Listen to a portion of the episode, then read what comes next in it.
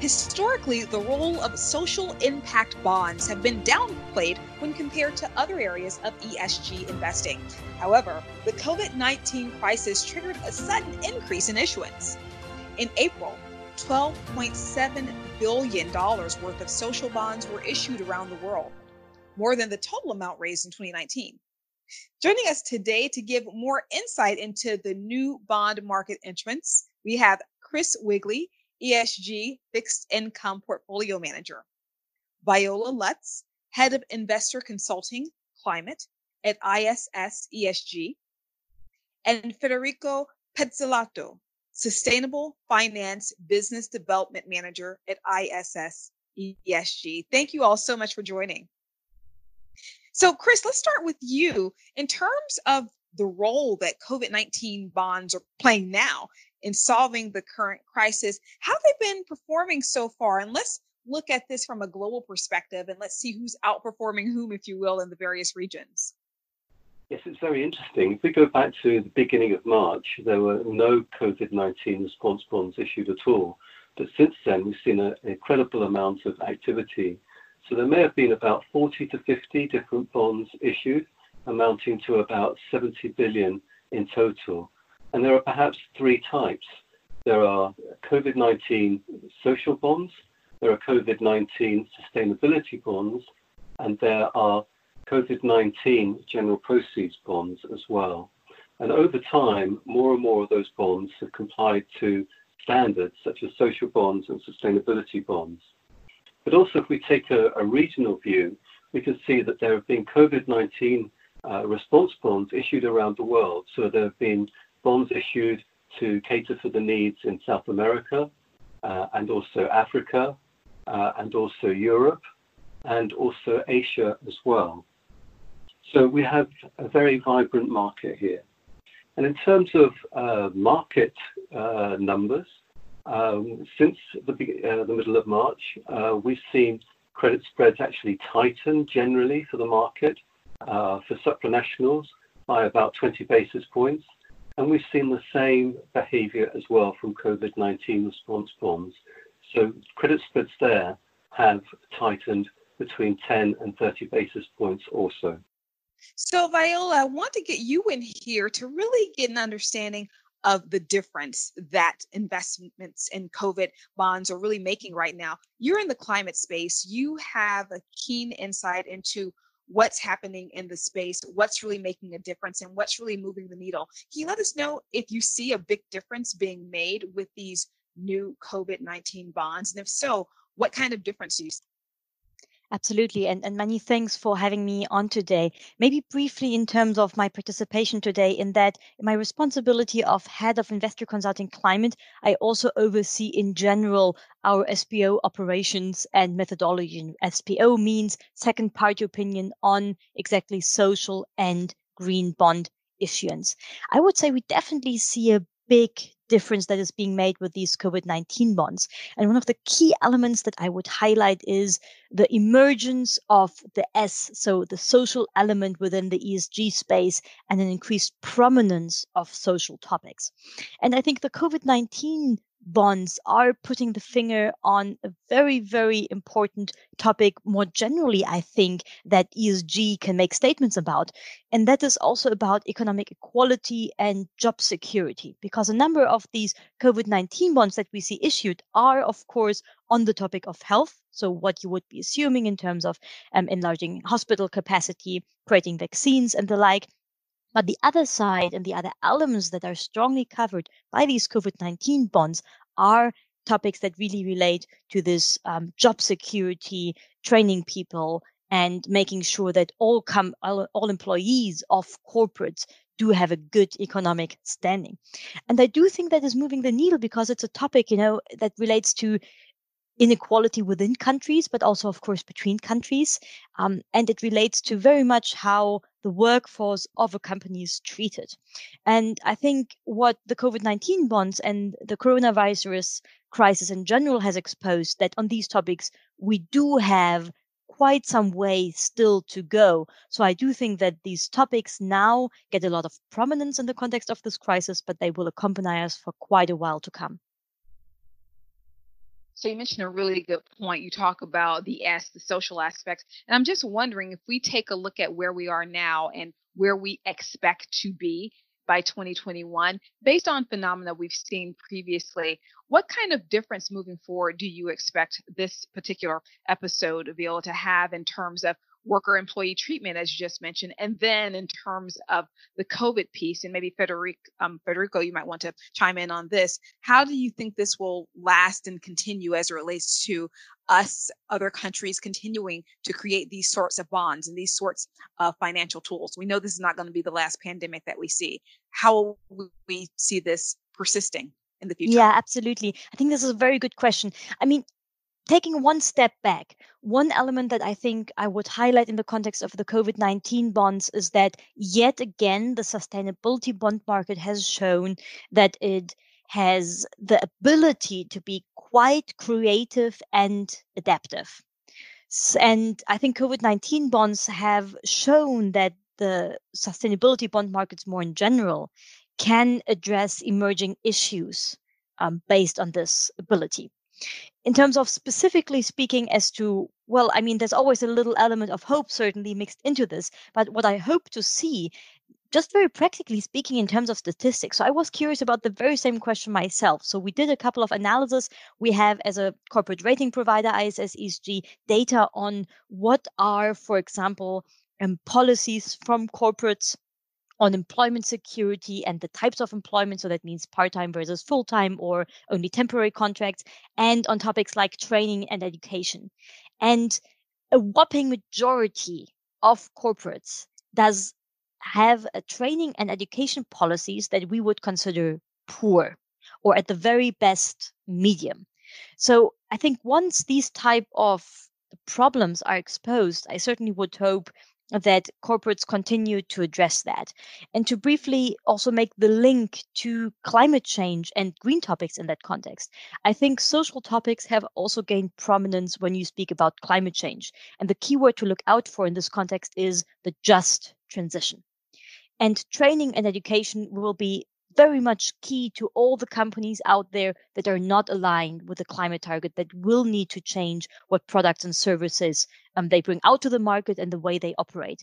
So I think training and education is very much key in the context of, of COVID, but I think it, we will also see this S component to continue to be of, of relevance in the climate discussion to come. So the S component component will continue to be relevant for us in the future.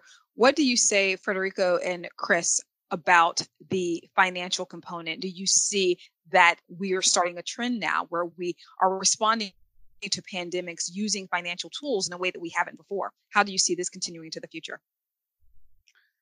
Uh, well, thanks for the question. I think that uh, we'll see uh, the, the, experience that we are having with COVID 19 bonds is something a sort of, of, of a bridge uh, that has been offered by the different market players to the needs uh, uh, and to the challenges of this pandemic.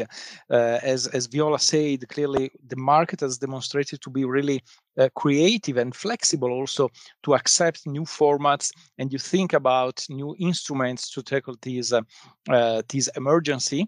What we are seeing with uh, talking with different uh, uh, financial institutions that are interested in issuing covid-19 bonds is that we will see the you know the long tail of this of this activity also in the future.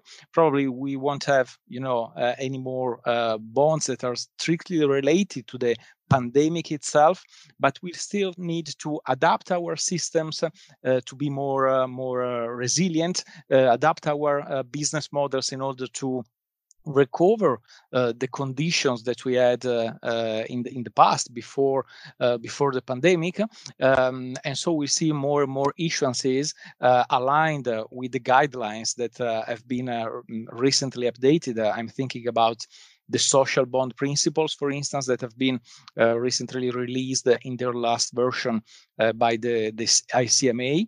Uh, so the, the, the, market players have issued very quickly uh, new guidance. Investors have demonstrated to be flexible in welcoming these new uh, tools. At the beginning, we didn't see many uh, issuances that were uh, uh, built against the recognized standard.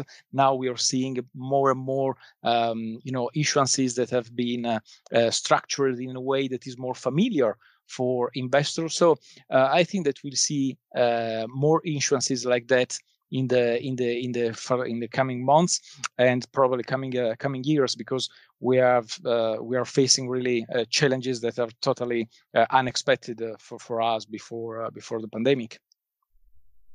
And what about tracking the proceeds and reporting on, on the the social impact?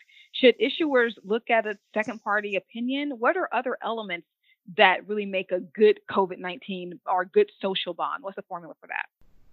Yes, if I could just uh, chip in here, I think there are two interesting trends. And the first is that um, as the COVID 19 uh, crisis developed, we did see issuers rush to the market with COVID 19 bonds, but it didn't necessarily give them time to get their bond frameworks in place. So we saw a lot of what we call general corporate purpose COVID 19 bonds issued. But then as time has gone on, and investors have been asking more questions with regards to the use of proceeds, we've seen more COVID-19 response bonds come to the market that comply to standards. And these are the standards of the social bond principles and the sustainability bond guidance too. So we're seeing higher quality COVID response bonds come to the market now. And there's two key aspects of these bonds to highlight. So as social bonds or sustainability bonds, they must um, uh, actually disclose the use of proceeds. Uh, and additionally, the issuer has to undertake to report on a regular basis, normally annually. So investors get additional information here, uh, not just on how their money is going to be used, uh, but also increasingly impact metrics too.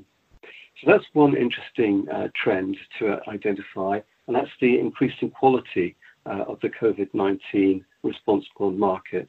And the other interesting trend is that, as mentioned at the beginning, we've seen a lot of issuance indeed, maybe 40 or 50 issues in just uh, three months or so. But we can expect more social bonds to come to the market to meet the challenge of COVID 19. So, for example, in Europe, uh, the European Stability Mechanism has said that they will issue social bonds, and they're a significant issuer. Additionally, foundations in the US, uh, such as the Ford Foundation, have said that they're going to issue social bonds so that they can increase their payouts in this time of crisis. And thirdly, also banks who have been very much involved in extending loans to SMEs, uh, they have said that they are going to issue bonds as well. BBVA, for example, in Europe, uh, were one of the first, and Bank of America, they've issued Uh, also a COVID response bond. So we can look forward to a significant amount of new issuance going forward. Absolutely. Maybe to to complement what what Chris said, I, I strongly agree with with all the points made, and I think specifically in terms of the transparency of the market, there is a certain, I would say, acceptance from investors or the market for the fact that a lot of the issuances related to COVID 19 have been relatively fast to the market and how you can deal with that in terms of transparency. What we certainly do see emerging is that, for example, a, as Chris said, there's still a commitment, a clear commitment to the social or the site sustainability bond principles. The other element that we increasingly see, and I think that is key for maintaining exactly the high trustworthiness and accountability of the market that the sustainability market has quite strongly worked for over the past years. And that is to say, okay, I have to rush to the market. I need to be fast. This is what I can provide at the time of issuance, but I am committing at the time of issuance to an external review, so to a second party opinion, as soon as possible after the issuance.